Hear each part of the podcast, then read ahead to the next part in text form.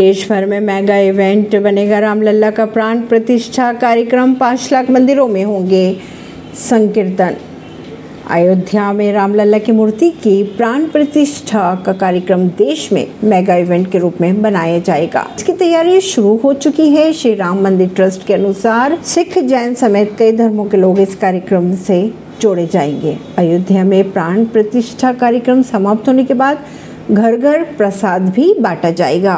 इस कार्यक्रम की पूरी ज़िम्मेदारी की अगर बात की जाए तो राष्ट्रीय स्वयं सेवक संघ संभालेगा, यानी कि आरएसएस।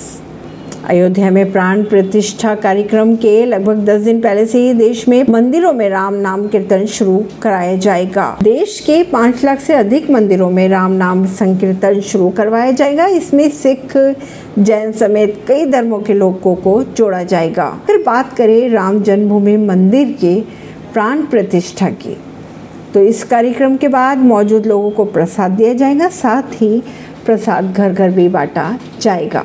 जनवरी 2024 में जब रामलला के गर्भगृह में प्राण प्रतिष्ठा की जाएगी, उस समय सर्दी का मौसम रहेगा।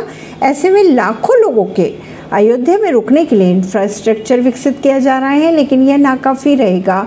इसीलिए श्री राम मंदिर ट्रस्ट ने पूरे देश के लोगों को जो इस कार्यक्रम से जोड़ने के लिए एक योजना तैयार की।